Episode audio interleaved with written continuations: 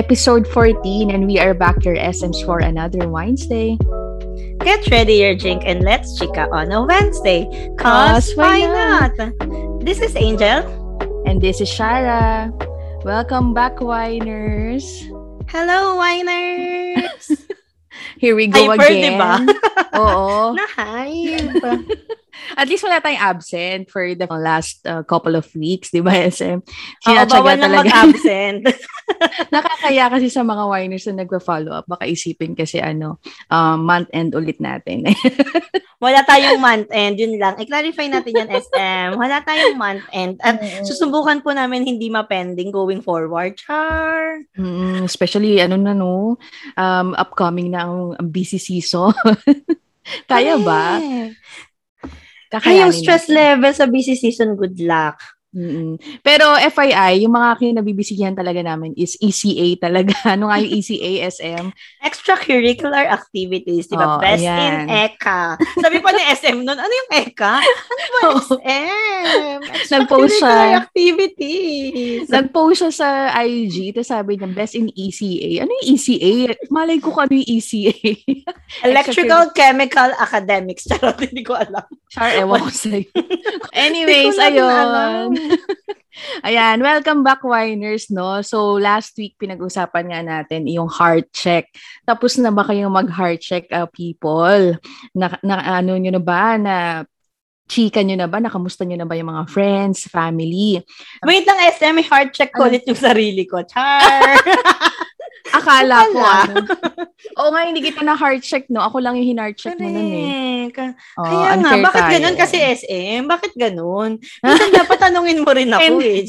Hindi kasi na-caught off guard na ako dun sa ano mo eh, heart, pa-heart check mo eh. Malay ko bang mag-heart check ka. So, anyways, ayun nga, di ba, nabanggit natin dun sa last episode natin about, you know, um, part of those um, things na we miss the most um, before pandemic is, yun nga, yung mga friends natin and family na hindi na nakakausap. So, nabanggit natin nun na there are a lot of friends na nakaka-reconnect ko talaga recently. So, ayun, uh, this week, and sobrang nakaka-excite kasi um, one of my friends na recently naka-communicate ulit or naka-chat ulit will be part of our episode this week, SM. Correct, SM. So happy for you, ha? At syempre, feeling close na lang ulit ako, di ba? Sa guest natin for tonight. So, good luck to Mm. me and good luck to the guest. good luck. Ayun, so i-introduce na natin siya, no?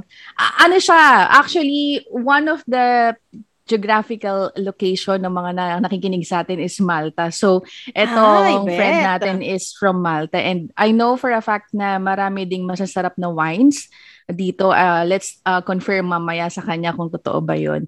Um, so, ayun nga, tulad ng sabi ko kanina, recently, we reconnected because nakikinig nga rin siya din sa podcast. Tapos nangamusta kasi siya. So, nag-heart check din siya sa akin, guys. Oh, So, heart check ba rin natin to? i-heart check na natin today. So, Go push! So excited! uh, so for this week, I'm very excited to um, introduce sa inyo guys one of my friends back in the Philippines. Uh, ayan, si Kuya June from Malta. Hello! Hi. Yes, Welcome, hello. Kuya June! hello, Ay, kuya. FM, and uh, hello, winers. Good morning, good afternoon, and good evening. Nax. May Alam mo, pag- maganda yung pag-greetings Ah, niya kaysa sa yeah. atin. Na-pressure ako. so, ano pala, thank you for inviting me to to guest here because I'm really a fan or a stan of your shows because uh, Wow! I really, I really like the ano, eh, the spontaneous conversations and chika. Because at Mm. least, yeah, when you're abroad, hinahanap mo yung mga ganitong kwentuhan and relate na relate ako. Kaya really, I'm a fan. I'm a big fan. Hala, thank you so Hala, much. thank you. Yes, so Oo. welcome. So, ano talaga yan si Kuya John? Actually, back in the Philippines, very spontaneous din ng mga chika namin yan. Kapag lumalabas kami, yan. Mm. So, thank Yes. you for uh, guesting to this week. So, mamaya-maya Yeah. i-heart check ka namin, no? Pero before that, mag-intro the Alright. wine muna True, tayo. get ready kasali your drink, di ba? Mm-mm. yes, I have it here. Okay. For my wine for this week, sorry no, I, we're running out of wines kasi ano, naikot na natin talaga yung mga wines na yan unless sobrang mag bili tayo ng mga sobrang expensive wines which hindi namin kaya unless may mag-sponsor sa amin, Mm. guys, na mauna mga winers. So, yung wine ko for this week is Malbec. Ah, yung Malbec wine daw pala SM is originally siya um France talaga siya. Pero yung pagkatanim yata sa France, hindi siya naging successful. So parang sabi, ah, hindi siya nag-thrive dun sa weather. Tapos, um, isang French botanist daw, um, dinala niya yung grapes sa Argentina and planted them dun sa one of the location, Mendoza yung, yung location. And dun sa location na yun, dun siya nag-thrive. So, although France talaga yung pinanggalingan ng Malbec na yung grapes, nung tinanim siya sa Argentina, dun lang talaga siya yung parang um, nag-thrive. Ano ba yung thrive in Tagalog? Basta yun, dun siya nabuhay. Lumago? Diba? Charot. O yun, lumago or basta nabuhay. Ayun. Tapos, ano to, yung Malbec daw and steaks are a match made in heaven. So, kung gusto niyo mag-steak night, ayan, Malbec is perfect. Mm. Yun lang ang aking for this week. Buti pa yung Malbec, may kamatch, diba? Charot! Joke lang! so, akin SM, ito pinag-match din ang dalawang grapes for my wine for tonight. So, Merlot Cabernet. Mhm. So, it's a Wow. combination of Merlot and Cabernet Sauvignon na grapes. So, it comes from Australia. And yung ano niya, aroma and palate is a varietal leafiness from the Cabernet with notes of cassis. So, syempre, hindi ko na naman alam kung ano yung cassis. ano ba yun? Pero yon pero SM, dahil nga may Cabernet siya, so it provides structure and add roundness and fruit generosity. O, di ba generous? and in fairness, Hindi siya SM, tinipid. Hindi siya tinipid. Hindi siya- Oo, Oo. di ba? So, ano, perfect siya for pasta, roasted meats, and Mediterranean vegetables. O, di ba? Ang bongga niya. Tapos, SM, nagbasa kasi ako, nag-research din ako kung ano bang mga feedback sa kanya ng mga tao about Mm. this wine.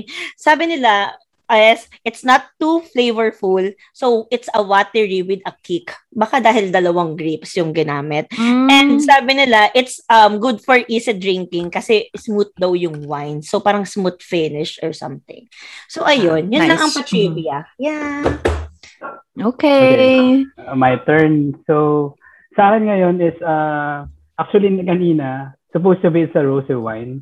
But uh, wala na pala ako sa fridge, so I have to uh, bumili sa supermarket. So, ang nabili ko is Citadela kasi uh, gusto ko sana malamig yung mabili na wine. Mhm. Mhm. Kasi normally, pag medyo warm siya, madali akong tamaan. And baka hindi ko matapos ng interview. Warm wine. So, kung ano lang yung nasa fridge week, eh, nag, ano lang ako. So, yung nakuha ko is a Citadela. This is a white wine. This is a local wine here. So, yun nga kanina nab- nabanggit na um, ang Malta, nagpo-produce din sila ng mga locally made na wine. Uh, because also dun sa geography and also dun sa temperature. Because uh, Mm. dito din since uh, we are known for like uh, 300 days of uh, sunlight. So even though winter may uh, may araw dito, so yung mga vineyard or vineyard is very buhay na buhay yung industry dito. Ay, So, uh, Mm. Yeah, so ang sabi dito sa Citadela White Wine, it's an off-dry, light-bodied wine, easy drinking with fruity pear and citrus flavors. Mm. Ang food matching nito is aperitif and with pizza, pasta, cold meat, and cheese platters. So this wine is at 12.5% uh, yung ano niya, alcohol level. Now which is Mm. uh, okay na din, okay na din. It's uh, more than 10 uh, 10%. So malakas na rin Um, siya. malakas na din siya. Mm. Medyo ano, ipaglalaban ka na rin niya sa lakas. so, minsan kasi uh, pag umiinom ako ng white wine, sometimes na nararamdaman mo is so dry. So dry. Yung after feeling na, Mm-mm. imbis na may refresh ka or have, uh, mag-chill ka on a Friday night, ah medyo dry pa rin yung feeling eh. So, some, uh, may yung friend ko na-recommend na I mix it with uh, with lemon uh, carbon drink or Sprite or 7-Up. Ah, Ay, yung so ano ko lang sa kanya is uh, three parts of wine and one fourth of uh, soda. But uh, that lemon lemon flavored lang kasi kung coke medyo mag-iiba na yung kulay or yung Mm-mm. lasa. So at least yung very ano lang siya, very lemonish. So, yeah, Mm. it's refreshing and then relaxing din. Same, hindi naman na ano, na compromise yung lasa ng wine, adding some Mm. lemon carbonated drinks. Caveat lang, I'm not a pro, I'm not a, a wine expert. But para sa akin, ano siya, it tastes good, saka ano siya, at least uh, bearable siya and that's na-enjoy ko Mm. yung wine. So, yun. Ah. Some tip lang. So medyo ano ba Hmm. yan? Parang feels na parang cocktail kasi yeah, medyo cocktail Um, with uh, with some um sexy music. Uh, iba yung dating nung Ay, taray nung ano? Sexy music. Wait nga! Jazzy. Jazzy, sorry. Kasi hindi, Walang bawian. so yung mga jazz, if you, you feel like uh, you're uh, you're on the top of the world or you feel like ano, so yun, yun yung mga gandang blend on a Friday night. Mm. Ah. Ay, So, bet. mas, mas gusto mo ang white talaga. Mas preferred mo siya over red. Or nagre-red din ka din more. Bihira, red, kapag meron akong meat, especially uh, sa, Mm-mm. mas gusto siya with meat. So for mga ganitong chilling lang na gusto mo lang to have a good night, white wine and uh, rosé wine is uh, Mhm. okay. Kasi pag red wine, pag ganito parang ano eh, na-associated ko siya with uh, with dinner foods and with Mm. ano, Yeah. mm. So same So, kami. SM ng ano Mm. preference sa Mm. wine, ano white Mm. wine and rosé. In fairness, ang dami nating bagong anong info Ah. about wines. Kuya Jun, ang wine ba dyan is cheaper? How much yung usual na bottle of wine? You know, this local uh, wine is only 350 euro. Sabi Oh sa my USM. gosh, ang mura! Oh, Kasi I know Maybe someone. Makakabili ka pa ng ano, less than uh, 3 euro, like 2.9 or 2.5. Yeah, especially for Let's move to. Malta na. Charot! Mhm. Kasi, oo, a friend of Mm. mine sa galing ding Malta, nagpapabox sila talaga ng mga wines. Ang mura talaga. So parang ano siya talaga talaga. na pampasalubong ganyan. Parang Mm. uuwi ka ng Pinas. Ang mura, grabe, 3 lang. Mm, At hindi ka na rin mapapahiya sa ano sa quality. I mean, Mm. Ano na rin siya, uh, nakikipagtapatan na rin siya sa mga ano global ano global Ah. brands. So yeah. So maraming mga vineyard dyan. So parang pwede ka mag-vineyard tour. Ah, ganyan. actually, unang impression ko kasi is yung Europe, yung mga malalaking building, mga Mm-mm. magagandang facade. Pero nung unang punta ko rito, para siyang ano, time ni Jesus Christ. So, Ah, Old Town that. feels. Oo. yung old town, so maraming farms, maraming desert. As in literal, may mga tupa pa din. So, Same so since- here. Oo, tapos ano yun, yung maraming, ah, yung mga farmers, kino-convert din into vineyards, yung ano nila, yung mga farms. Siguro since may market talaga for wines and since uh, European as a whole were uh, wine drinker. Mm-mm. So yeah, talagang ano siya, may market. Rather, uh, other than agriculture. So yan. ah, good job. Mm. So Yes. siguro ano next time SM no mag-visit din talaga tayo sa Malta Yes, para matry yes, natin yung yes. mga Mm. wine Kaya nga nila. Mm. Sorry, FYI winers, hindi sila magkakilala. Ngayon lang sila Ah, nagkakilala. yes. oo. Actually, naging ano ako, naging fan ako ni SM Angel. SM Angel talaga. Kasi ano, ah, noong una nung minessage ko si Shara, sabi ko, ang ganda ng boses mo sa podcast. Pwede ko ba sabi, Shara, yung term na sinabi ko? Ah, Grabe siya. So parang nilait mo yung boses. no, no, no, no, no. Sabi ko kay, sabi ko kay Shara, meron siyang sexy voice. Yung sa ano, sa podcast. Mm. And Angel, ang ganda nung, nung mix mo with with Shara's voice. So, very perfect combination yung ano nyo. Char. Yung um, tandem nyo. Well, yun nga, hindi Hmm. rin namin in-expect nung trinay namin yung episode 1 and 2. Parang Ah. nung pinapakinggan namin after, sabi, parang okay naman pala, no? Na yung Mm. recording natin, ganyan. Mm. So, ayan, thank you. Thank you for the support, Char. Naging magalang ulit. yes, yes, yes. Nahiya. Kasi naman si SM, broadcast pa na ano. Pero ayun Pag nga, first time nila magkakilala. First time namin Ah. mag-meet ni Kuya Hmm. Jun. So, bear with me. Bear with me. Nagpa-sorry. Actually, Pero- nung ano, nung pag naririnig kita, parang parang instant friend na rin ako sa'yo. kasi ano, kasi, kasi In yung, fairness. ano mo, yung connection mo with listeners, ah, alam mo parang kulang na lang ano, pag nakita kita sa sa street, parang kulang na lang aaperan kita kasi kilala na talaga kita. Because of the, all those ba? stories. All of Ay, in those fairness, stories per oo. episode. Kumbaga, hindi mo na kailangan magpakilala sa akin or magbigay ng background. Parang, you're my instant friend. Yun nga, sabi ko nga, I'm a fan. I'm a fan of yours. So, yeah. Oh, actually, ano, marami ding friends ko nagsasabi na ano, parang kilalang kilala na daw nila. Parang instant nga friend nga na, daw nila si Mm. SM. So, kapag binabanggit nila sa akin, ay, si SM, naki-SM talaga Ah, sila. naki-SM talaga kami. Mm. Ang dami ko ng Ah. SM ngayon. O, diba? Thank Ah. you. Thank you, Winers. Lahat talaga tayo mag-e-SM. Wait lang, hindi tayo nag-cheers. Ay, oo nga Ah. pala. O, sige. Wait. Cheers. Cheers. Okay, moving on. So, SM, paano ko ba i-introduce ang topic? Na-pressure. so, ayun, may, may question ako sa inyo, Kuya Jun and ano, SM. Alright, okay. Sometimes ba, naiisip mo na your life is like a series or a movie ba? Parang ganyan. Or movie installment.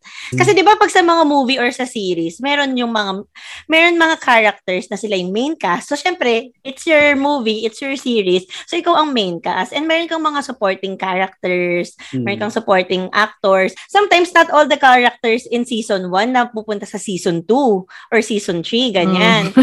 So, parang come to think of it, like even in life, no, na parang there is uh, people come and go sa buhay nyo. So, minsan napapaisip din ako na parang, ano kayang season na ng buhay ko? Parang ganun. Kayo rin ba? Yeah, mm, ganun din. Kasi ano nga, eh, yun nga yung sabi mo, yung feeling natin ng buhay natin ay nasa isang series. Like halimbawa, like especially ngayon tayo nasa abroad na yung uuwi ka na nasa flat, and then meron kang Chinese takeaway. Di ba? Ganun yung, di ba? yung Netflix, ano sa Netflix uh, story na ganun. Tapos, uh, yung, yung, you, you, you connect with your friends, and then tatawagan mo yung family on the weekend. So, tapos babalik ka ulit sa office in the same routine. So yeah, very cinematic yung ano natin, yung Mm. life. And then uh, with uh, dahil dun sa ano na sa ating nagiging ano na sa uh, routinary, minsan dun mo nararamdaman na ano na yung yung connection with friends kasi ang bilis na nung time. Actually, ang bilis ng Mm. time. Imagine Mm. ngayon September na parang ilang season na yun eh. Ilang season na yun lumi- lum- Mm. lumipas sa ano natin sa life. And doon natin na ano na doon sa each season ba yung connection natin with friends. Ah yun nga, yung like nung nasabi mo kanina, na season 1 nandun sila and then season 3. So, yeah, sometimes nagkakaroon tayo ng ah, realization about ah, yung nga yung sa routinary life natin. Na, na feeling natin nasa ano tayo, na start tayo sa sarili nating Mm. ano movie or series. Yes, Mm. So minsan ba parang kapag dahil routinary, nakakatamad na to to connect with someone else or to connect with Mm. people. True, Kasi true. same same eh. Parang ganun yung nangyayari, eh, no? Mm. Pero kasi SM, parang sa life mo, meron mga tao na nag-stay stay talaga siya. Hmm. Parang like all throughout from like from the Mm. start or even like when you start a new um, episode in your life. So for example, ikaw Kuya Jun, when you move to Malta, for sure, meron kang mga nakilalang mga bagong kaibigan. Bagong friend. Parang sabi kasi nila, pag may nakilala kang bagong kaibigan, at the same time, may nawawala din, no? Parang may nare-replace sa, True. sa life mo. Parang laging ang ganun yung nangyayari sa akin actually personal in my personal life.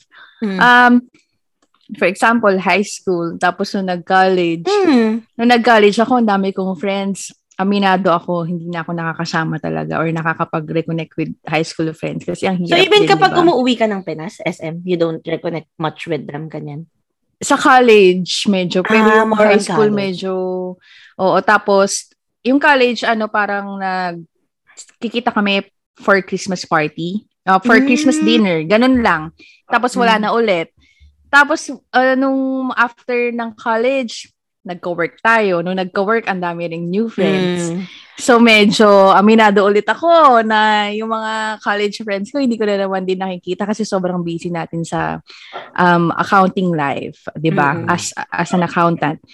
And then from um, Pinas na work to Mongolia and then to Ireland. Ayan. Mm. Pero, Um, ang mga friends ko naman dun sa work sa Pinas is nakaka-connect ko pa rin naman right now. Like sila, yung mga na, yung nabanggit ko na nasa Luxembourg. So, ayun. Parang I think, Pero yung um, mga piling mga piling friends, Oo, diba? mga all of them. friends. Like, yeah, kung Mm. sino talaga yung nag nagsistick.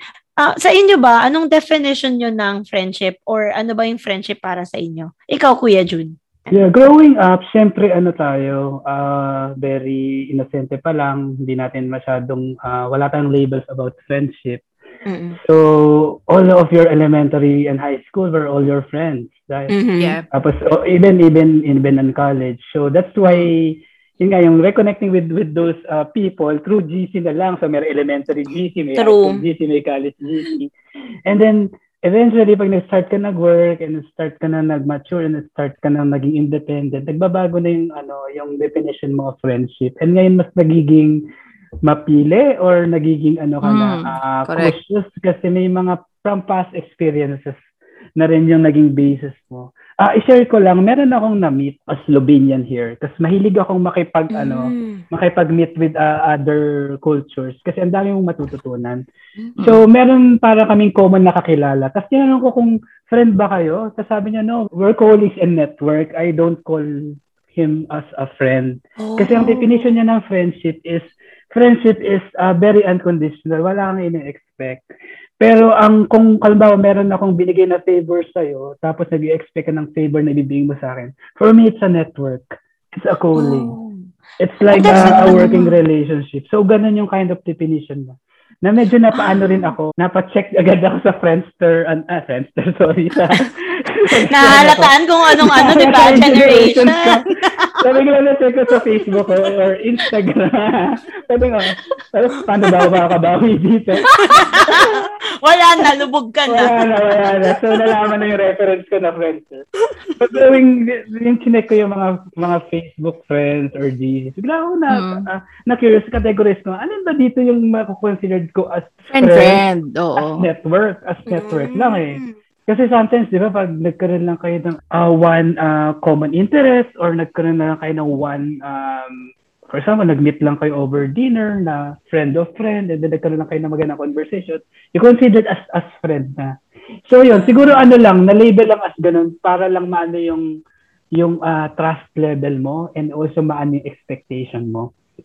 Not naman malimit eh. At least magkaroon ka lang ng expectation kung ano lang dapat yung ina-expect mo or ano ba talaga yung friendship. Pero Pero baka siyempre, ano ang, rin, Kuya Jun, ano, parang cultural difference. yeah, cultural Na, kasi pag, difference. pag Pinoy, parang meron Madaling kang nakilala, kaibigan. sasabihin mo na, ay, parang Mm. oo, friend ko yan. Pero parang hindi natin siya di-differentiate. Like, kung wari, work Mm. friends or ano, basta parang Mm. pagkaibigan mo, kaibigan mo. Parang, yan, napansin ko nga rin yun, no, kapag dito, Mm. pagpapakilala ka, parang, oh, she's my office mate, ganyan or something. Pero, Mm. like, pag tayo kung- friend agad, yung term na ginagamit natin. So, napansin mo yung mga ibang office yun. Speaking of office mate minsan, dito may office mate tayo na ano, makakasama lang natin. Ano, for example, meron tayong party after office. Okay naman tayo, di ba? Okay naman, nag-uusap, nag-chill tayo. Pero, pagbalik natin sa office, parang hindi na tayo agad kilala. Well, Mm. true! Oo! Kasi sa agree. Pilipino, Oo. bigla tayo nag-invest na, oo, parang, Close na kami na, nag-usap nga kami about something, tapos biglang ngayon, hindi na naman tayong stranger na. So, Ma-offend ka. yung- Mm-mm. No, offend in a sense, pero ano na ano yung pagiging Pilipino natin na ganun tayo ka into friendship. Sa yun nga, going back do sa friend ko nag-define sa akin nun, ako naman, ang, ang ano ko naman, ang stand ko naman, ayoko na lang mag-label. Kasi para, for me, uh, as a Filipino, itinitreat ko na lang as friend, as something na you are good, uh, you something, uh, you do something good for me. So, for me, you're a friend. Kasi tayo naman, hindi naman tayo Mm. madamot eh. Hindi tayo madamot mag, mag-treat sa isang tao as kaibigan, di ba? Mm-mm. So, yeah. Correct. In, in defend naman kay SM Shara, so yun nga yung sabi ko kanina, ah, less than nine, nine months lang kaming nagkasama sa office. Mm-mm. Pero para na kaming, parang tayong elementary or high school friends, di ba? Mm-mm. Na ano, hindi, yun nga rin yung isang uh, friendship, very uh, mysterious. Ano siya eh, Mm-mm. wala talaga, hindi mo talaga siya ma-define kasi hindi siya maano ng time or yung uh, duration yung magkasama. Or Para sa- more of kahit- quality ba? More of quality talaga eh. Saka minsan, yun ko common interest pag may Mm. click kayo. Mm. So yun. Yun nga, totoo nga. Kasi Mm-mm. di ba sab- parang previously pinag-uusapan natin na when you click with someone, iba rin talaga yung magic na parang suddenly you Mm. can confide dun sa friend mo Mm-mm. na yon or yun nga, parang you can share a part of you dun sa, sa friend mo na yon So, Mm. I, and I agree kay Kuya Jun din yung sinabi niya na parang as you grow older, as you grow more, mature, nag-iiba yung definition nga natin ng friendship. Mm-mm. Tapos parang nalalaman natin kung sino yung mga pag investan mo ng oras or ng efforts um, in the long run or kung sino yung mga makakabuti sa, you know, yung sa um, pagkatao mo na Mm. ikikip mo in the long run. Ayan, di ba? So, siguro dun natin i-revolve yung ating topic for this week doon sa mga friends na na-fall out tayo or, or na-outgrow or breaking up with a friend. Ayan. So speaking of ano, friendship breakup, ano yung mga na-experience? Yung mga na-experience yung friendship breakup? Or na-experience nyo na ba makipaghiwalay sa friend? As a friend, di ba sikat yan na ano ngayon? Oo. Na meme, ganyan. Tayo magbabagyo. Pinasikat eh. Ah. Mm. So, ayan, break up pa sa friend tayo. Ganun. Parang- Parang kota tayo sa breakups lately. Oo, pero bakit? Pero I don't think no, kunyari as a sa as a friend, hindi niyo na pag-uusapan na let's break up as a friend. Parang wala namang ganong usapan. eh. Walang ano. Um, parang bigla na nang in my experience, ah, I don't know with others, bigla na lang nawawala yung communication. True. Bigla na lang nagfo-fall apart or yun nga na outgrow na hindi na kayo nagpaparamdam sa isa't isa. And then I think in this generation, parang mas madali kasing mag um, break up with a friend dahil nga uso yun na yung communication is through phones. So, ang daling mag-ghosting din as sa friends, di ba? So, So, merong ghosting sa friend. Ah. I, I think meron namang ghosting sa friend. di ba kuya Jun? Joke lang. Meron, meron. So, na-experience ano, mo ba yun, Kuya Jun? Na-ghost ka ba as a friend? Especially dun sa mga friend mo na ano, na may maraming toxic na ano, na social media post. Sometimes gusto mo sila i-go. Pag ano, pag medyo na... I agree. Oo. Mm. Di ba, if you don't agree with their opinions or something and ayaw mo na magkaroon ng argument or sometimes gusto mo ma-disassociate with them. So, sometimes yun na lang naiisip mo is to ghost them. Yeah. Correct. So, yung ghosting ba is like, kasama yun, kumara, is in sin zone mo or hindi mo na lang re-replyan sa, Oo sa naman. chat, Oo. ganyan. Mm. Hala, guilty ako. Na, na-guilty. Nagilty ka bigla, di ba? Oo. Naisip ko lang before nating pag-usapan yung ghosting. Kasi nung yung experiences ko with friendship breakup is nung time na high school ako, then going to college, hindi pa naman din uso yung mga social media eh. So, I don't Mhm. think ghosting is you know, um, Mm. in a sense na hindi, isisin mo or delivered lang yung message. It's more of ghosting dahil actually nung time na yun, hindi ako nakakasama or hindi ako nag effort to um, hang out with my my high school friends. So, um, that time, aminado ako na siguro ako yung mismo nagkulang dun sa efforts when it comes to Mm. communicating or ano parang um, i-continue yung communication or yung efforts Mm-mm. to to stay friends ganyan. So, So, kaya kayo ghosting in a sense out? na oo, kaya more on nag-fall out sila sa akin dahil Sa'yo. ako yung hindi nag-e-effort. Mm. So, ikaw hindi nag-effort. Ako naman, SM, yung experience ko, meron kasi ako, sobrang kaklose ko siya since high school. Tapos, same din kami, nasa UST nag-aral. Tapos, nung Mhm. first year kasi SM, ano, um, mid-section kasi ako. Di ba kasi sa UST, nung commerce pa, yung section natin is AM, mid, PM. Yeah, so, mid yeah. ako. So, yung class ko is start ng 11 a.m. Tapos, siya naman, ang start niya is 12. Eh, since Mhm. nakatira nga ako sa Laguna, ah, hindi ako nag-dorm. So, nagta-travel ako um, to UST every day for one hour or one and a half hour through magbabas. So, ang ginagawa namin nung friend ko na yon dahil halos same time lang kami, 'di ba? Nagsasabay kami parati sa bus, nagiintayan kami. Okay. So, every day for the first time, nag-aantayan kami. Tapos, parang pa, nung second sem na, nag-start siya mag-join ng org. Tapos, eh Mhm. kapag nagsa-start, pag nag-join ka ng org, di ba, medyo mabibisi ka, ganyan. So, parang siya, she had to um, go to the school ng mas early. Mhm. So, hindi na kami nagsasabay. Tapos, hindi ko rin alam kung bakit kami na hindi na nag-usap after.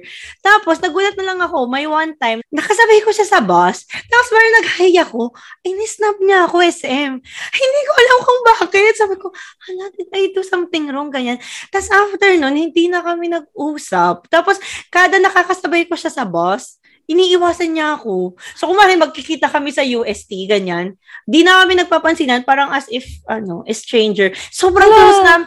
SM, sobrang close namin. Siya nag-introduce sa akin ng Harry Potter nung grade 6. Mm. Hindi ko talaga, kasi sa kanya ako nanghihiram ng libro. Wala akong libro nun. Kaya sobrang close talaga namin. Tapos parang, ewan ko, parang ngayon naisip ko, parang, sayang, hindi ko alam kung ano yung kina-fall out. So, until now, hindi mo naiintindihan Hindi ko kung bakit. alam. Oo. For sure, For sure, well, tulad ng sabi ko before, parang I don't think you're Mm. gonna cut off someone um, just because you want na i-cut off. For Hindi sure, there's gonna be a triggering factor, di ba? Mm. Mm. Unless I did something na I don't know na kinagalit So, niya. never mo kinonfront. not- Hindi, kasi hindi na nga niya ako pinansin nung nagkita So, kami never sa ka nag-try to... Hindi. Siguro nakulangan din ako ng effort on my side, Mm. no? Siguro ano, yan yung naging differences ng breakup uh, with friends or with lovers. Because with, with friends, nagiging license nila yan na not to explain because we're just not friends eh pag ginost ka. Parang you don't Like have love. commitment. Sa bagay, They don't no? have commitment, they don't, I don't have Oo nga, no? pressures na mag-explain sa'yo na Mm-mm. hindi na lang What kita happened? kakausapin or Mm. i-ghost. Bahala na lang. So, yun. So, ayun. So, may experience naman. Bigla kong naisip yung mga friends ko from grade school to ano, to till working. So, for, for grade school to college, ah may masasabi ka na nag-ghost na friend.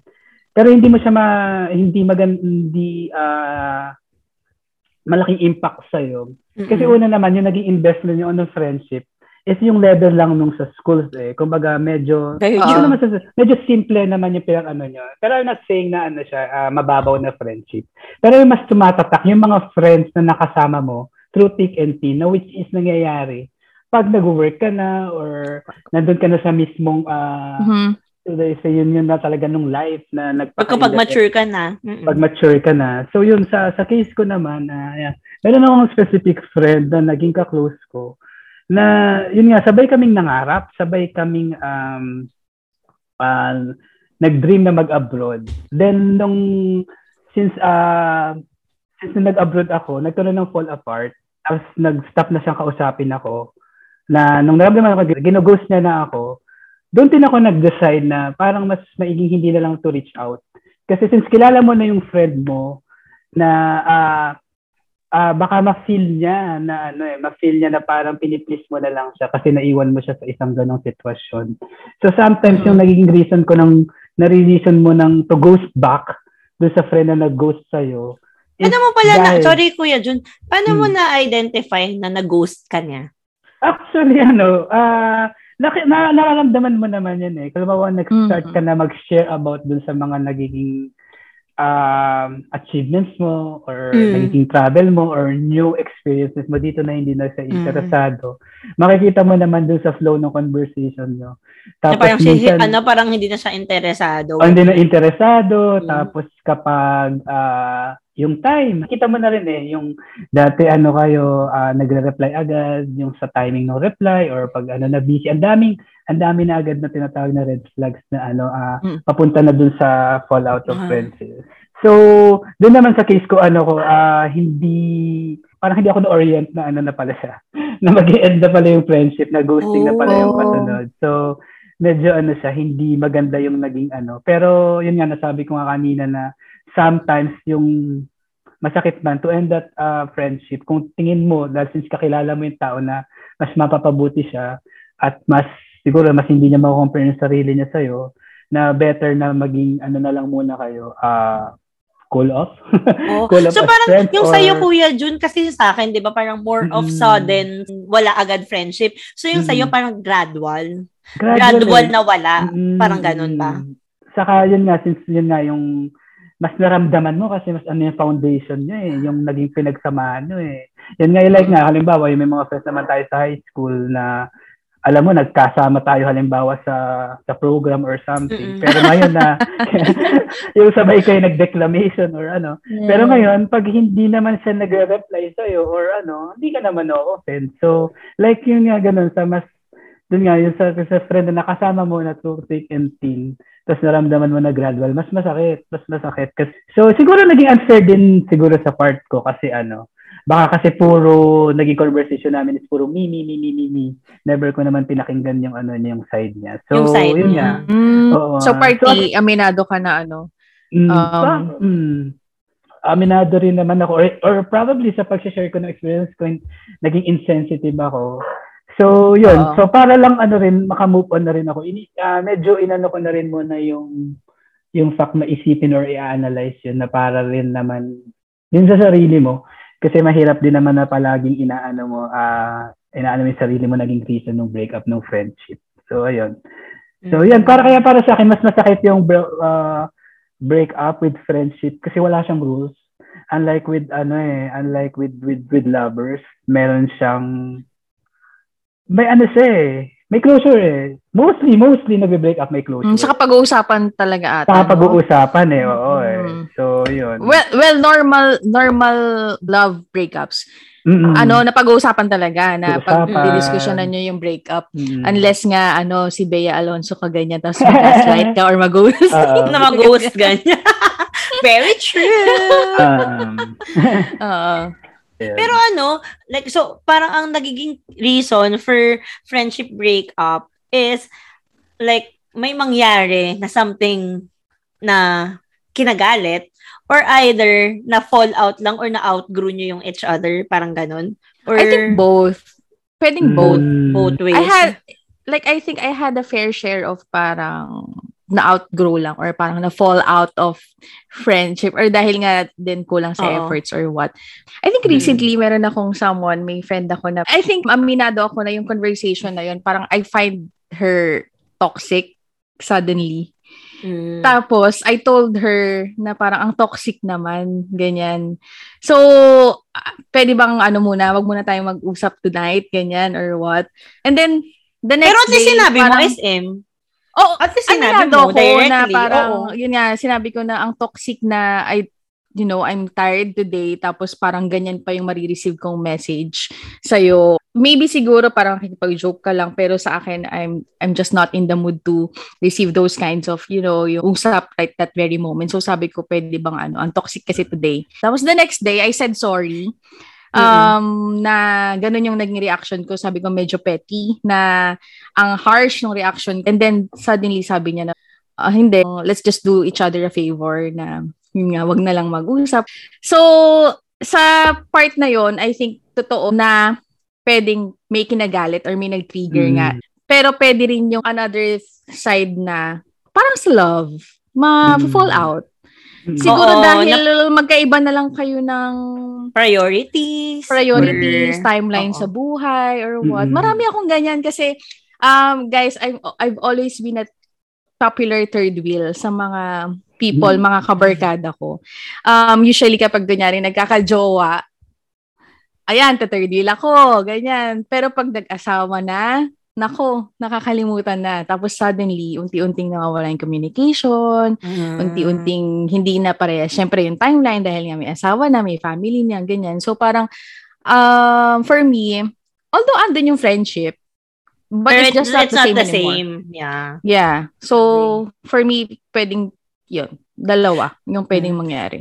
Pero balikan ko yung boat nyo sinabi ni Kuya Jun. Medyo same siya ha. Kasi binanggit ni Kuya Jun kanina, red flags sa hmm. friendship. Mm. Tapos ikaw, binabanggit mo rin SM, is na toxic ka sa friendship. So yung both red flags and pagka-toxic, toxic. hindi lang siya applicable sa romantic relationship. Meron mm. din siya sa friendship, 'di ba? Mm. So very ano siya, I mean new new realization siya for me. Mm. Na parang kasi when we speak of red flags dun sa previous episodes natin, 'di ba? Pinag-usapan na natin yung red flag. More on ano tayo eh sa parang romantic relationship yung topic natin. Pero mm-hmm. Come to think of it, meron din yung friendship red flag. Like, kung wari nga yung toxic na or hindi na kayo healthy sa isa't isa or hmm. hindi na nga kayo align sa goals. So, uh, siguro ano yun, uh, yung reason or fallout, meron, uh, doon ako nag-ano sa may root talaga yung pinanggagalingan na na-trigger. Mm. Hindi naman yun magpa-fall out na parang ano eh, parang wala lang, may wala lang. ko lang, trip ko lang fall. So, mm-hmm. yun. Uh, minsan pag may mga ganong bagay na biglang nag-fall out or ano, um, hindi naman ko sinasabi na mas nagiging ano na ako ma uh, self selfish pero minsan if uh, hindi ko na ma-figure out yung reason so I stop thinking na lang ko anong naging reason or ano eh kasi test of yun nga eh test of friendship din yun eh kumbaga given all the red flags, if you're really a real friend, you will stay for your friend. You know? Mm. And and and you will not create that root that we, our friendship will end sa dulo. So, naging ano din siya, uh, test of friendship, test of character. So, yun yung ano ko, yun yung, um, yung stand ko for that. Yan. Pero kasi 'di ba syempre parang nanghihinayang ka. Na parang Yeah. ang ganda nung samahan niyo eh tapos biglang Mm. mawawala. So parang True. trinay trinayin nyo ba? Like dun sa mga nag-fall out na friends nyo. Trinayin nyo ba na mag-work out or so yun? Kasi ako like amenado ako dun sa shinare ko Hindi. kanina. na Wala na ako effort. Kung hindi na ako pinansin, ay wala ka dyan. Pride na, ganyan. I mean, Ako- siguro that's immaturity on my part. Kasi ano pa lang ako nun eh, parang first year college, ganyan. No, parang nung hindi na ako pinansin ng friend ko, hindi na. So nung nag, pag nagkikita na kami randomly sa campus, parang Mm. as if di kami naging friend, ganun. Kebs lang. A- Parang Ah, ako ganun. naman sa, sa part ko, I, I reach out eh. For for two years. I try to message, I try to Ang comment. tagal! Two Or, years! kasi ano eh, kumbaga parang, ah, kasi nga, since kilala mo yung friend mo, akala mo na kailangan lang niya ng time. Pero or may yun- pinagdadaanan lang. or may ganyan. pinagdadaanan, or yun nga, or dahil lang ano. Pero, ano siya eh, hindi na talaga nagre-reply or hindi na nagsisim. Pero you're still friends in in social media. So, I think Hmm. that's uh, that's a cue na, na ano eh, na you have to to revisit na ba na ano na is this friendship uh worth staying pero as a person or as a human ayaw mo naman i-end ang lahat so you still hope you still give hope na maayos pa din pero for the meantime syempre uh, aside from uh, parang ang dami ng stress sa buhay you will be stressed also with the with the friendship so sometimes yun nga nag-aano lang in terms of priority Mm. ay hindi na divert mo na lang yung sarili mo na doon mo na marirealize na two years na pala kami hindi nag-uusap na kaibigan mo. So parang with that na sinabi mo, so you're still hoping na magkakaayos pa kayo. So you're not closing your doors yeah. As long as we're living, as long as ano, as long as eh, ano, sorry, sorry, very ano yung kumbaga very ano yung sinasabi ko na as long as buhay. Pero yeah, yun nga yung ano eh, very mysterious about friendship. Eh. You never know. Probably uh, you'll meet again in the future and you spend like uh, ano sure to, magkasabay lang sa bus at simpleng hi hello na Mm-mm. biglang marerekin marerekindle yung friendship. So for now, for now, uh, you give you I give myself time to to move on with my with my friendship to this person. Pero hindi mo hindi ko siya kino-close. Mm. Kasi nga ano pa eh, ah, mahaba pa rin naman yung lalakbayan natin eh. Mm. So you're not closing the door na. Sorry, Kumbaga kung, serious yung sagot. pero kung kumbaga kung Na- magparamdam agad sa'yo, ng wine. Cheers tayo Kumbaga dyan, Kuya Jun. yes, kumbaga yes, kung magparamdam sa'yo ulit, parang you will not take it against him naman na. Ah, no, hindi, naman. ginawa mo to sa akin eh. Yeah, at Bakit? first, at first magiging awkward, pero kailangan mo na Mm. explanation. Teka lang, two years mo akong sinisisi. I deserve. So parang Piolo Pascual, no? I deserve an Oo. explanation. Explanation. Parang teka lang, ano yung problema mo? Mag-usap tayo kung talagang may ano tayo, kung ano yung problema mo sa akin after two years, bigla kang... Pero yun nga eh, ah, you still give chance to ano eh. Anyway, ah, naging part siya ng buhay mo ng mga times na ano, nandun siya. Mm. So, Correct. ano siya ah, yung kung paano tayo ngayon magsalita, paano tayo may isip, naging part siya eh. So, hindi Mm. ka, ano pa rin siya, cheers to friendship pa din tayo. True. Pero Kuya Jun, Ayun. nabanggit mo kanina na parang you, you don't have a choice kundi mag-move on. Pero my Mhm. question is, how do you move on ba from a friendship breakup or from a friendship fallout? Ah, actually, madali lang yan sa akin. Kasi, ah two things. Una, hindi ko na ginagawa yung mga dati namin ginagawa. Like, halimbawa, yung ah manood ng movies or yung the same interest. Sometimes iniiwasan Mm. yung magre-remind sa Parang sa ano lang, sa breakup lang. Parang sa pagjowa lang. Oo. Oh, parang jowa. yun. yun, yun. Kung effective sa'yo mag-move on sa jowa, effective din siya sa friends. Tapos Okay. pangalawa, ano, ah medyo serious. Sometimes binabalikan ko yung life na wala yung friend mo. Paano ba ako nung friend nung ano? Mm. Like ano, palagi kong ang palagi kong reference is life ko nung high school. Ano ba ginagawa ko nung high school? Masaya ako na meron akong goldfish. Mm-mm. Masaya ako na kumakain ng chippy and Sprite. Yung mga simple times, Ah, ganyan. ito, ah, ito, yun parang at least it makes you feel grounded. Mm-mm. Hindi ka nag-ano nung sama ng loob. Kasi life is so simple during your high school or elementary days. So at least doon na ano mo doon, nas- at least pag bumabalik ka sa ganung time, mas nare-refresh yung definition mo again with friendship, nawawala yung yung na-create po na na um, image or na impression mo kung bakit nag-end yung friendship. So yeah, right uh, I just distract myself lang, I distracted. Yeah. Ayun. Well, totoo naman yun na parang life before is simple. Dapat Well, Mm. totoo naman din na life should be simple. Parang tayo na lang din nagpapakomplicate ng life eh. Dun, siguro Mm. like it comes like pag overthink or like kapag naano tayo ng emotion natin, ganyan, 'di ba? At Pero ikaw, nadadala nat at nadadala natin sa friendship yung pagiging Mm-mm. overthinking. Mm, Yes, 'di ba? Mm. same same talaga yung ano, love and friendship talaga no when it Medyo may thin line, no? Parang Oo. ganyan. Ikaw, how do you ano move on from a friendship ano breakup? Ah, hindi. Kasi for me, like, similar with love, may mga taong um, worth trying, worth ha- uh, having a second chance dun sa friendship. Mm. 'Di ba? Sinabi natin yan before. So, may mga friendship ako ngayon na parang tinatry kong i-reconnect. Um, Mhm. because na-realize ko nga na life is so hard, um, ang komplikado na nga ng buhay, tapos um, i-end mo pa yung friendship mo with someone, ganyan. And similar with love, may mga taong hayaan mo na lang din to, ano, Mm-mm. na mag-grow apart. 'Di ba? Merong mga Mm-mm. taong not worth it na rin naman na suyuin or kung pa nga kung you've uh, have exhausted all the efforts um to bring back the friendship Mm. tapos wala pa din then I, I don't think nakakatulong siya sa mental health mo na you're just trying everything you're parang you're giving it your all pero wala eh hindi naman na binibigay sa yung same friendship or same efforts na ginagawa sa so why would you keep on doing it 'di ba Well, true. so if it's not healthy, like you, like similar with rela- ano romantic relationship. Hmm. Kung hindi na siya nakakatulong sa to grow as a person, 'di ba? Hmm. Like why why maintain it? Saka you've shot your shot, sabi nga, di ba? Parang you've done everything already. Mm. Then, just let it go.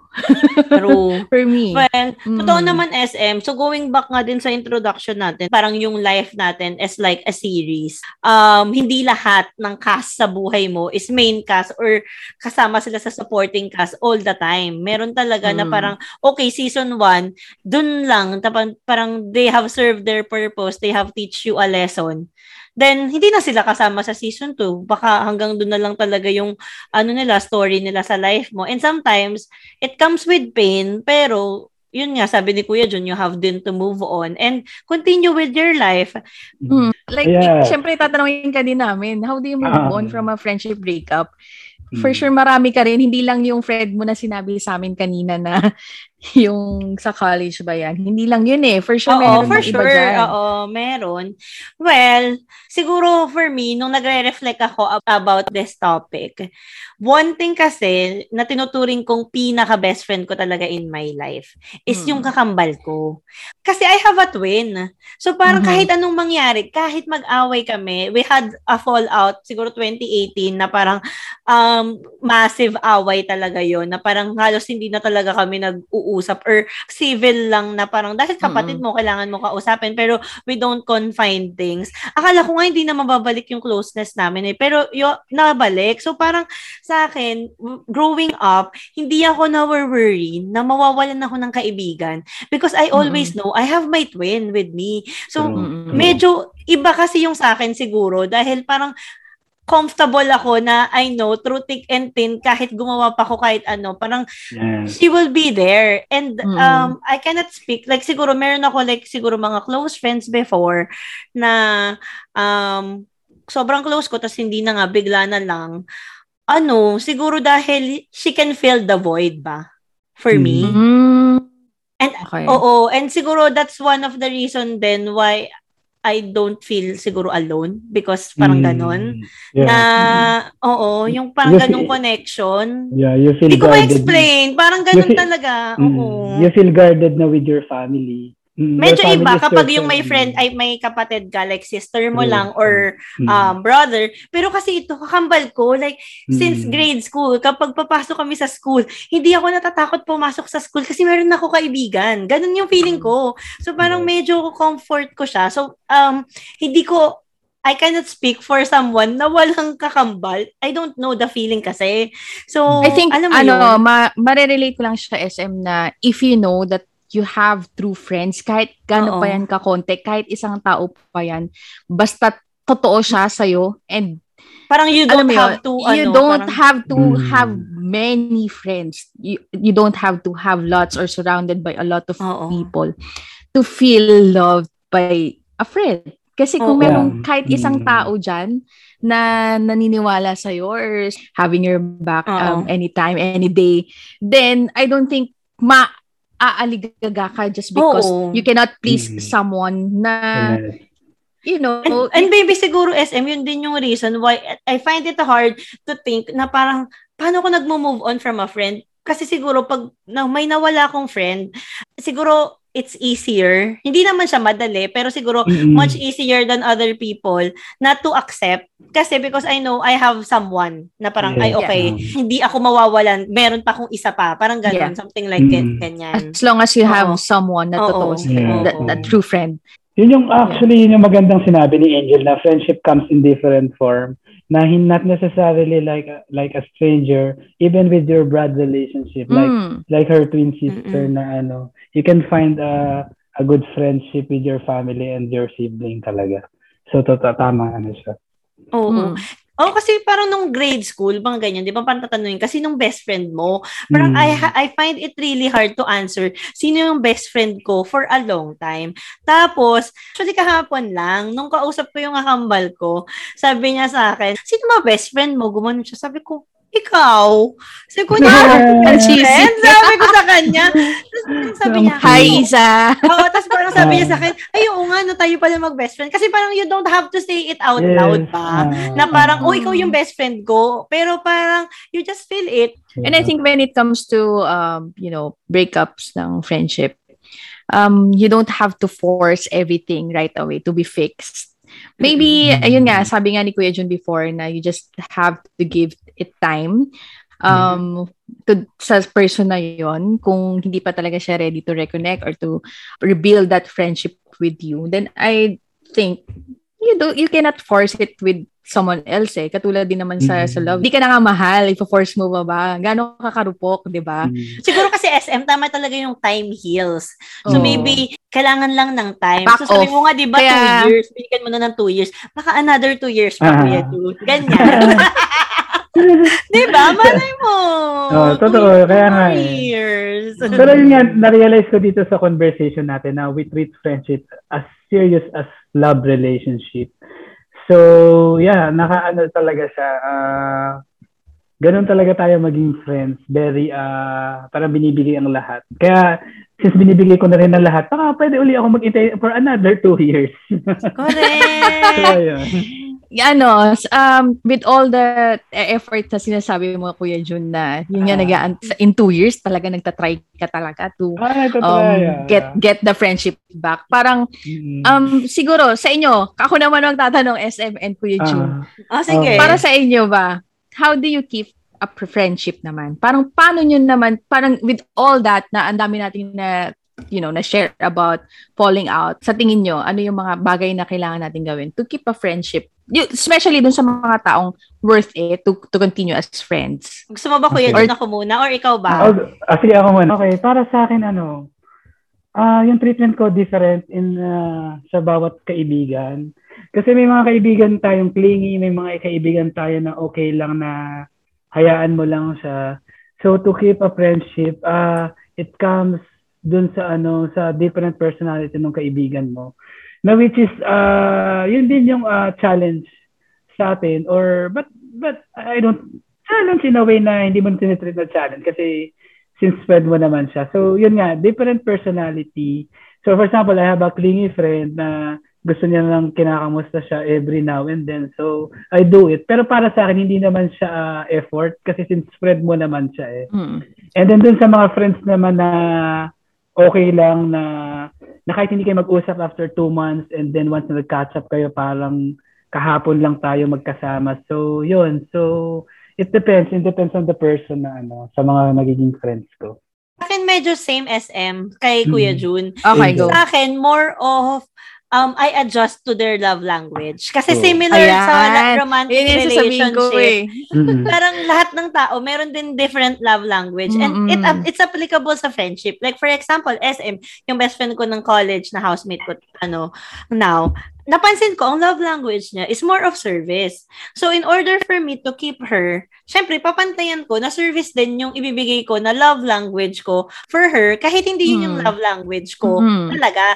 Parang, ano ka, magko-compromise ka. And I think, yun din yung sa mga friend mo. Kasi like, for example, you have friends na quality time, doon nila na-feel na parang they're important, you spend time with them, ganyan. Yes. So, yun, babalik tayo dun sa love language ng Um. tao, 'di ba So, sabi mo nga, Kuya Jun, kapag lingy, so ibig sabihin, parang more on quality, kailangan mong mag-spend. Oh. Pero dun Mm. naman sa kailangan mo lang kamustahin, so, parang words of affirmation, parang Mm. simple kamusta lang, medyo okay na, Mm. ganyan. Mm, So, meron din tayong mm. mga friends na mag-gift, ganyan. So, yun, SM, yun ang ano ko. So, how do you keep your friends? So, Mm. Actually, na- Y- yun ko na-appreciate si Angel na galing siya sa different uh, generation.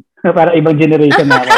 mas madadapahin niya, mas nakiklear niya yung thoughts ko na meron na pala ngayon, meron na nga ngayon palang tinatawag na love Meron ng language. love language. Okay, Pakinggan mo, so- ah, Kuya Jun, yung aming episode. Na, So, yun, kasi tinakil namin actually, yan. bago siya sa akin. Bago siya sa akin. Ah, talaga Ah. ba?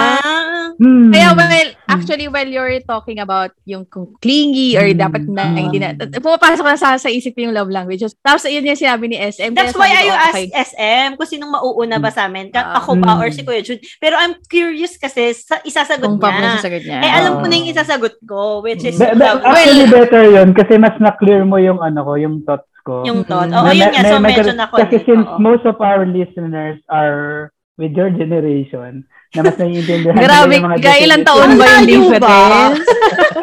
Grabe So, siya. yun, yun. Kudos ka dun, Angel. Hindi ko alam kung magka-batch ba sila ni Don Romantico or what. Pero, Feeling So, ko. oh, parang Grabe no. Grabe So, naman yung eh, generation. So, Angel, send, send mo sa akin yung mga lang languages na yan. So, para Ay, naku, pakinggan mo yung episode namin. Special episode. A very Oo, special pakinggan mo, love meron yan. Sige, sige. Mukhang may, mukhang may namiss ako episode. Sige. Ano ba yan, Oh, Kuya Jun? Ano ba yan? Kala ko ba avid winer? Ah, sabi ko pa naman avid winer, pero may namimiss wala.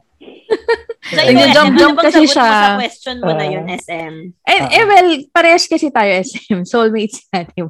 And then, true. while, while um, Kuya John is sharing kung paano niya kinikip yung Mhm. friendship, well, ganun nga yung naiisip ko. Well, depende talaga yan sa, sa tao. Mm-mm. But, in my experience, ako kasi talaga yung may problem, I think, when it comes to keeping friendship. Um, because, when I move on to one stage to another sa buhay ko, ng chapter ng buhay ko, tapos may na- nakikilala na bago. Ang problem ko is, kung sino yung current na kasama ko, Mm. mas nagsispend ako time or efforts doon sa current. Hala, SM, Yun siguro, so, aminado paano yan pag talaga. ano, hindi na tayo magkasama? Hindi ka na mag-spend time with me. Paano na yung podcast natin, Dar? Nabahal. Pero ganun. So, yun So, yung test ng friendship niyo. Kaya At nga, least- nabother ako dun, ha? Hindi. Like, at least right now, I, I know what do I have to improve um, to keep those people na gusto kong i-keep sa buhay ko, right? 'Di ba? Mm. Um, kasi if there's one thing na nire-regret ko nga, like, there are a few people sa high school life ko or sa college life ko na parang, if I'm gonna do it all over again, parang gusto You ko, could have s- m- do more ba? Oh, yeah. Mm. And I could have communicated more or parang hindi ko na-cut yung um, friendship until now. So, feeling ko at this point onwards, ganun yung gagawin ko currently sa mga um, friends na nakikilala ko. And yun nga, tulad ng sabi ko, there are a lot of people ngayon na nare-reconnect ko Mm-mm. Um, and I was trying to uh, bring back the friendship. Meron nga akong isang uh, high school friend na nag-chat sa akin na, Uy, kamusta ka? Parang nagtatampo yung iba nating friends because ilang beses ka na umuwi ng Pinas, hindi ka nagpakita, hindi ka na um, communicate sa amin, ganyan. But uh, for sure naman, pag lumapit ka or parang pag biniring back mo yung communication ulit, ano naman eh, sabi niya, ano naman, tatanggapin ka naman ulit or mawawala naman yung mga tampon ng mga tao. Pero tama so, yung SM, no? Meron kang mga friend na parang you don't speak to them for a long time. Pero parang kapag nag usap kayo, mm. kung saan kayo nag-left off, dun lang ulit yung conversation. Parang mm. actually happens despite those gap years. Mm. Parang ganun, no? Meron kayong babalikan. Matagal lang ah. Oh. So, yung friend ko, may nakita siya na mug na binigay ko back in high school. Imagine 20 years na nasa kanya yung mug na yun. Tapos sabi niya, nakita niya lang out of, parang randomly nakita niya lang, nung nagliligpit daw sila ng bahay. Tapos in story niya, tapos sabi niya, remember this, tapos imagine, ilang years na kami hindi nag-uusap. Tapos doon, nag-usap ulit kami na, alam mo yun, nagkumustahan kami house, eh, yung mga parents, house yung family. Kasi nga masyadong Mm-mm. close noon before back when we were in high school. Tapos tulad ng sinabi niyo, merong mga tao na kapag nakausap mo ulit, parang andun pa rin yung comfortable kayo na, or yung connection na um, same pa rin yung usap nyo, ganyan. And meron din akong friend na like recently we had to itigil muna yung, yung connect communication because of uh, for some reason. So ano ko siya, friend ko siya from um, UST. Tapos recently nagkakausap ulit kami. Tapos ayun, jive ulit. Sobrang saya lang ng pakiramdam. So may mga taong gano'n naman. May, pero um amin aminin natin na merong mga taong magsistay na lang as a lesson din. Katulad mm-hmm. ng love. Parang mm. wala na talaga. Yun na, hanggang doon na lang yung chapter nila sa buhay natin. Mm. True, parang beautiful memories. So, paano natin to i-end? Sarap magkwentuhan about Ikaw, June. Ano na ah. lang, if meron tayong ano, message dun sa mga ano natin, friends na na fall out ganyan. Mali mo makinig sila someday, someday. so, so, gagamitin natin to venue ano, para manawagan. No? Para... Oo, baka di ba? Parang sige. Sige, uh-huh. If there's a mirror in front of you, okay. tapos, tapos nandun siya, Boy Abunda. Correct. oh, sige. Sino magsisimula? Ikaw, Kuya June. okay, sige. O, so, mananawagan na ako. Doon sa kaibigan ko na ano, na sinisin ako. Hoy, nilalike ko yung mga post mo. Mag-comment ka naman. Oh, ilike, ikusuan mo naman yung mga ano ko. Ah, uh, yun nga. So, yeah, nandito pa rin ako. Uh, wait, uh, yun nga, sabi ko rin nga, nabanggit ko nga kanina na ano, na hindi pa naman natatapos ang life and hindi pa naman to season ender. So, pwede ka pang humabol for next season. So, Correct! Uh, kung gusto mo ng some airtime, magparamdam ka naman. So, yun. At least, Kuya John, never say die ka talaga, no? As in, oh, thumbs, ano, parang hands hands down na, yes. kasi kung ako yan, okay, mas bahala ka dyan. Same SM, ako nga once lang ako hindi pinansin. uh, so, ano, sa friend ko, dun sa mga seasons na wala ka, hindi nagre-rate. Kailangan kita sa season, sa next season para mag-rate yung yung series ko. So, yun. Oh, yun ano so, ayun ano? lang. Nakikinig ka. Ayun. Kaya yun, mag-join ka na para mag-rate na yung season ni Kuya Jun. Oo, mag-rate na yung season ko kasi matagal na siyang flop. Wala na akong, ano, wala na akong uh, sponsorship. So, ayun. Ikaw, SM. I, I think I had to apologize for all those times na they tried all the means to reach out to me. Katulad ng ginagawa siguro ni Kuya Jun dun sa friend niya na parang um, never say chat, die, ganyan. Never say die to um, invite or to communicate tapos hindi nagpaparamdam sa kanya back. So, ganun ako eh. Ako yun eh. So, for me, I had to apologize for all those times. Sobrang siguro, ng mga time na yon maybe, yun nga, meron akong pinagdadaanan or I'm not in a good state of mind or stage in my life na I don't think ma- may maidudulot ako maganda doon sa, sa iyo. So maybe uh, partly iniisip ko din na siguro may negative lang yung maidudulot ko dun sa friendship. So I just had to give you some space. But just know na I didn't mean na mag-fall out yung friendship. And if there's one thing na gusto kong gawin ngayon is to, to reconnect with you guys, especially dun sa mga high school friends ko. Ala, ang ganda SM. Thank you so much for sharing. Mm. Ako naman, siguro ano, aside from dun sa shinare ko na friend, meron din talaga akong mga Mm. friend na bigla na lang na parang we're so close, ganyan. So, same with you, ano, I want to know the reason if meron ako pagkukulang. So, parang I can improve on that. I Mm. want to know kung ano yung nagawa kong mali. And siguro, maybe yung part ng life ko na yun is I'm still immature to know na mayroon akong pagkakulang as a Correct. friend. And Mm. meron kasi ako mga friend na sobrang close ko before and I can see, alam mo yung mga milestone nila in their life. Na Mm. parang kapag nakikita ko, parang nag-greet ako sa social media. Minsan naisip ko na parang ano, um, I'm still celebrating with them kasi nagko-comment ako ganyan. Pero parang I could have been more involved and more part of their milestone siguro if Yeah. I exerted more effort. So part of me is nang hihinayang. And siguro dahil nare-realize ko siya, so yung mga tao sa life ko right now, I'm treasuring them that much para nga, hindi mangyari na Maulit. mag-fall out sila sa akin. So yun, pero yun, siguro sorry and siguro thank you if bibigyan ulit nila ako ng chance to Yeah. be their close friend ulit. Parang ganon. Ah, Yun. Ah, second chance. Here's the second chance. Second chance. Sabi sa inyo, yes to second chance tayo eh. Yay! Cheers! so, ayan, Kuya Jun, nag-enjoy ka ba sa yung guesting? Hindi ka naman Actually- na-awkward the first time natin mag-meet, di ba? Actually, gusto Parang ko mas nag-usap nga kayo.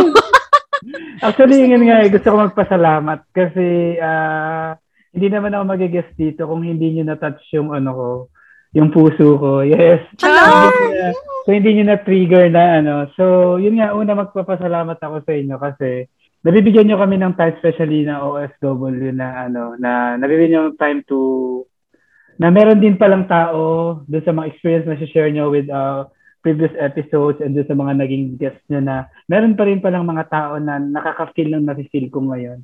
Especially during this pandemic. Hindi ako iiyak ha.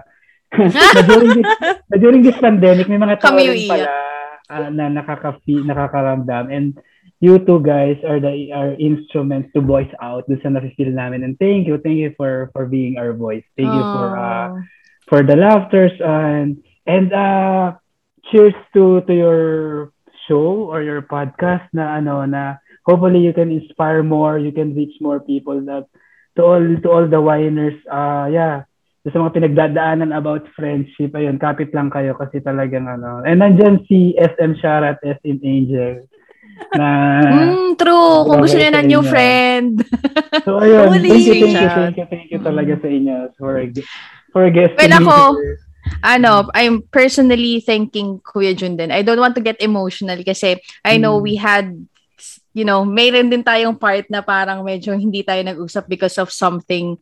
Um, there's a reason then, di ba? Tapos, siguro, I think we're just mature enough, Kuya Jun, na at this stage in our life, nung nangamusta ka, parang, alam mo yun, bumalik lahat ng memories na, Mm. na good memories nung time na magkasama tayo sa Pinas. So, ayun nga, sobrang thank you for ano, chatting na nangamusta nga tapos nag nag-story ka na gano'n. Correct. Ah. And hopefully we don't lose the connection, you know, Yes, the communication yes, in the oo. the future. Ayan. Mm. Yun lang. At saka SM, at least parang living testament kayo, 'di ba? Na Mm. yung mga old friends, 'di ba, pwedeng mag-reconnect and build a new kind of friendship. Yes, Kasi sabi mo nga, Hmm. 'di ba? So Mm. ayun. So kapit lang din talaga tayo. A- ano, hanga talaga ako kay Kuya Jun na never say die. So Kaya nga eh. ako, Ako- din, ako ako, din. din. Siguro So, yun. Ah, I-ano ko na rin ah. siya, i-practice, ganyan, Ah. 'di ba? mm. Ka- May last words ka ba, Kuya Jan, or yun na? Last words, um, I'm looking forward for friendship with Angel. Hello, yan na kita sa Facebook. Because now, yes, and now I met a new friend. So, yeah. So, at least now, uh, my friendship list, not not friend, friendster list. Naman, oo. Oo, hindi na na ano siya. friendster. So, yeah, yes. So, yeah, now I'm happy to to meet Angel, actually. at nakita ko siya, hindi lang sa pinapakinggan ko. So yeah. Mm. Hi, Angel ulit. Hi. no, at the back of the conversation nga, chinachat ko yan si, si Kuya John. She's cool. Sabi ko parang, cool yan. Ah. Wag mo, wag ka mahiya or ano. Ah, Para so, medyo yeah. tapos at the back din ng ano kay SM din, nahihiya si Kuya Jun sa'yo. So, ganyan, ganyan. so, I was, I was trying to ano, So, pero cute mo. naman. So, Oo, tinatry ko din medyo to lighten the mood dahil medyo ano yes, naman yes, tayo. yes. Um, okay. feeling close, ganyan. 'Di ba? So, ayun na nga, winers. We've reached the end of another episode of It's Wednesday. So, hopefully, 'di ba, may mga pa-realization tayo about old friends, new friends, and ayun, sana nag-enjoy kayo katulad ng pag-enjoy namin sa guesting ni Kuya June. Mm-mm. And Winers, don't forget to interact with us on our social media accounts at Facebook and Instagram at Why Not On a Wednesday. Sa mga may friends na gusto makipag-reconnect or, you know, fr- bring the friendship back dyan. Guys, go for it. It's not too late to build that friendship again. Catch our next episodes, Winers. See ya! Bye-bye. Bye-bye! Bye.